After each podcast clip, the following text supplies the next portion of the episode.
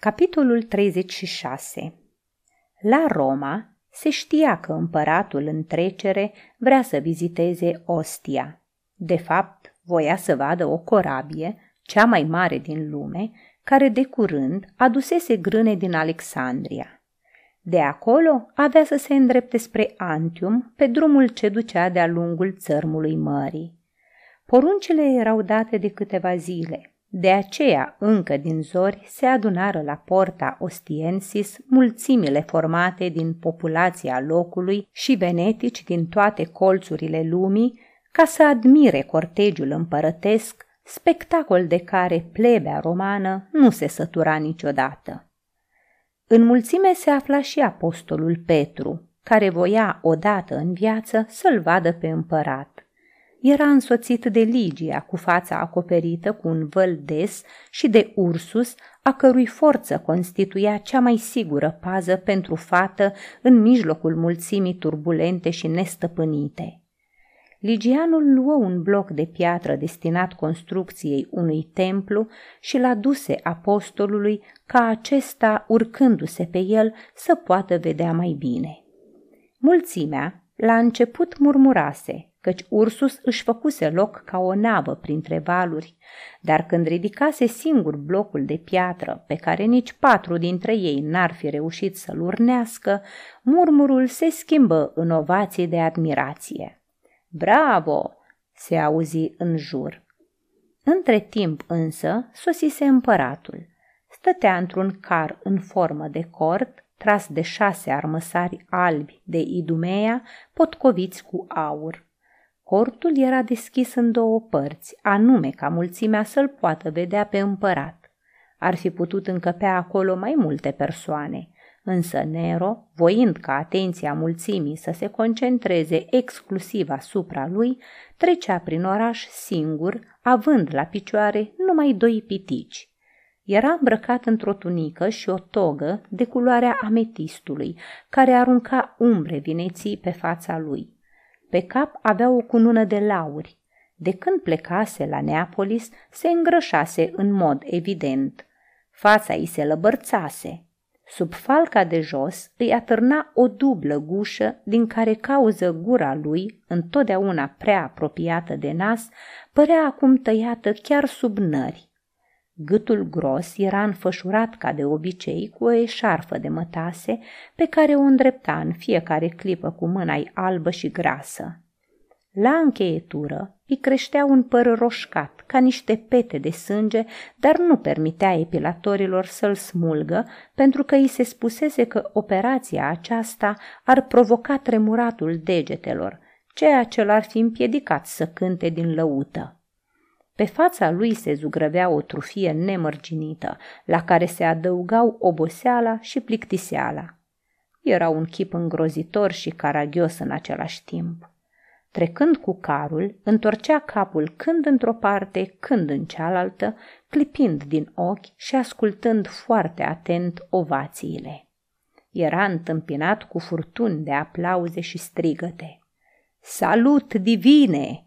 Cezare, imperatore, salve, victoriosule, salut, inegalabile fiu al lui Apollo, Apollo. Nero, auzindu-i, zâmbea forțat. Uneori însă, o undă întunecată îi trecea peste față.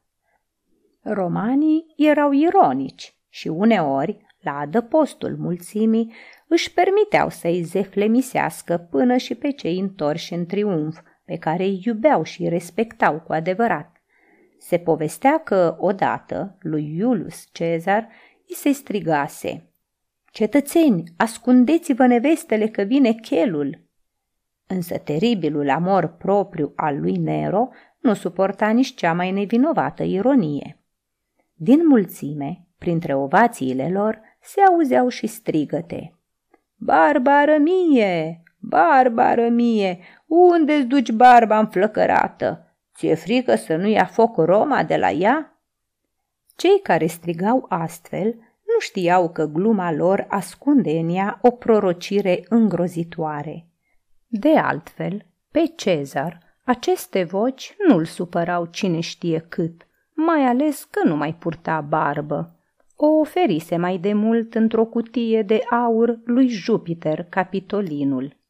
Alții însă, ascunși după stivele de piatră și după schelele templului, strigau Matricida, Nero, Oreste, Alcmeon, iar alții Unde-i Octavia? Dă înapoi purpura! Iar după Popea, care venea imediat în urma lui, strigau Flava coma! Expresie care înfiera pe prostituate – Urechea muzicală a lui Nero prindea și aceste strigăte și atunci ducea la ochi smaraldul său lustruit ca și cum ar fi vrut să-i vadă și să-i țină minte pe aceia care strigaseră. Privind astfel, îl zări la un moment dat pe apostol, care stătea pe blocul de piatră. Timp de o clipă cei doi oameni se priviră.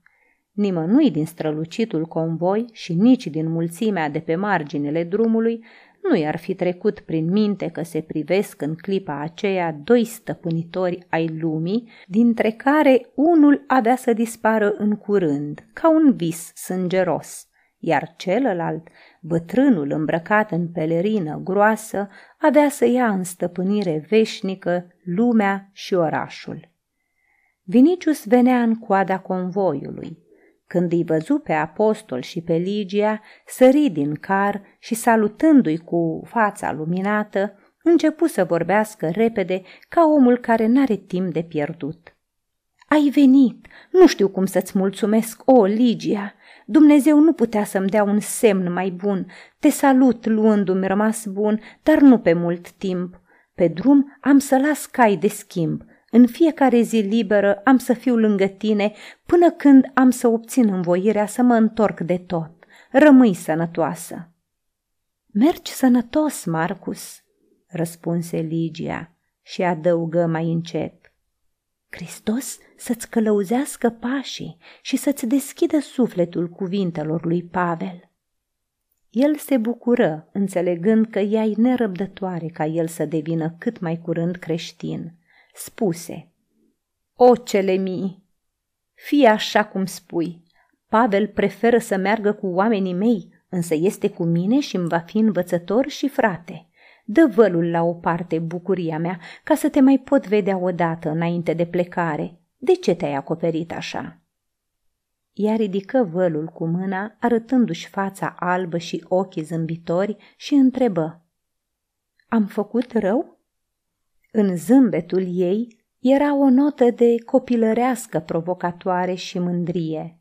Vinicius, privind-o cu exaltare, răspunse. Rău pentru ochii mei care până la moarte ar vrea să te privească numai pe tine. Se întoarse către Ursus și zise.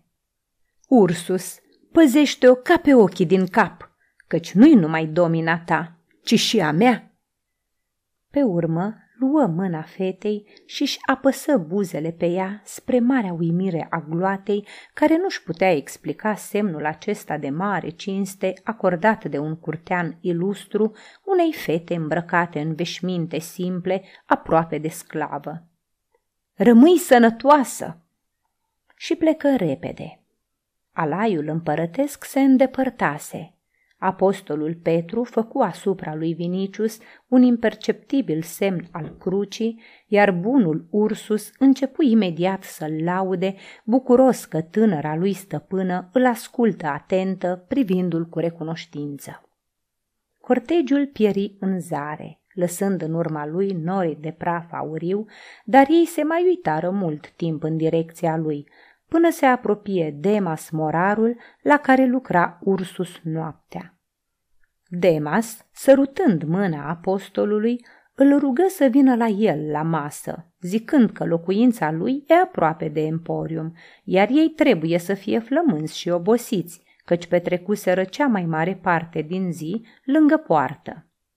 Plecară împreună și spre seară, după ce se odihniră și mâncară în casa lui, se întoarseră în Transtiberium. Voind să treacă râul pe la podul Emilius, o apucară pe Clivus Publicus, străbătând Aventinul printre templele Dianei și al lui Mercur. Apostolul Petru privi de pe deal la nenumăratele clădiri care se vedeau în jur și mai departe până dincolo de zare. Cufundat în tăcere, se gândea la dimensiunile uriașe și la conducerea acestui oraș în care venise să propovăduiască cuvântul Domnului. Până atunci, cunoscuse stăpânirea romană în diferite țări prin care călătorise, prin legiunile ei presărate pe tot întinsul lumii, însă întruchiparea supremă a puterii sale o văzuse abia astăzi pentru prima oară în persoana cezarului. Orașul acesta nemăsurat, lacom și putred până în măduva oaselor, trufaș în puterea sa supraomenească, împăratul acesta fratricid, matricid, ucigaș al soției sale, care târa în urma lui un cortegiu de fantome însângerate, nu mai mic decât curtea sa, desfrânatul și măscăriciul acesta, stăpân peste 30 de legiuni și prin ele peste întreg pământul, curtenii înveșmântați în purpură și împodobiți cu aur, nesiguri de ziua de mâine, dar mai puternici decât regii. Toate acestea, luate la un loc, îi apăreau ca o împărăție îngrozitoare a răului și a nelegiuirii. Și se miră în inima sa de om simplu cum poate Dumnezeu să îngăduie o putere atât de mare și neînțeleasă în mâna satanei, cum poate să lase în voia ei pământul întreg să-l frământe, călcându-l în picioare, storcând lacrimi și sânge, să-l pustiască cu vifor de foc. La gândul acesta, Inima lui se înfioră de spaimă și se adresă în gând învățătorului. Doamne, ce voi face cu acest oraș în care m-ai trimis? Ale lui sunt mările și uscatul, ale lui animalele de pe pământ și din apă, ale lui împărățiile și orașele lumii și treizeci de legiuni care îl apără, iar eu, Doamne, sunt un biet pescar. Ce să fac? și cum am să înfrâng răutatea lui? Înălță capul său cărunt și tremurător spre cer, trist și înfricat, rugându-se și chemându-l pe învățătorul său. Rugăciunea îi fu întreruptă de vocea Ligiei. Uite, parcă-i în flăcări tot orașul. Într-adevăr, în ziua aceea, soarele apunea ciudat. Discul lui enorm coborâse pe jumătate după dealul Ianiculus, inundând într-o lumină roșie vasta întindere a cerului. De unde se aflau, privirea lor cuprindea spații fără margini. În dreapta vedeau zidurile lungite în umbră ale circului mare, deasupra căruia se înălțau unul peste altul edificiile din Palatin. În fața lor, dincolo de Forum Boarium și Velabrum, se zărea culmea Capitoliului, cu templul lui Jupiter. Zidurile, coloanele și acoperișurile templelor păreau scufundate în lumina aceea de purpură. Văzute de departe, cotiturile fluviului duceau parcă sânge pe unde.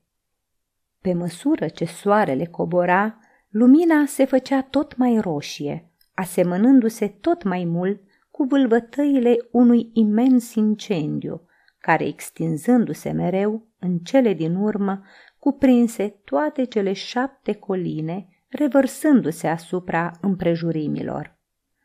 Parcă-i în flăcări tot orașul, repetă Ligia.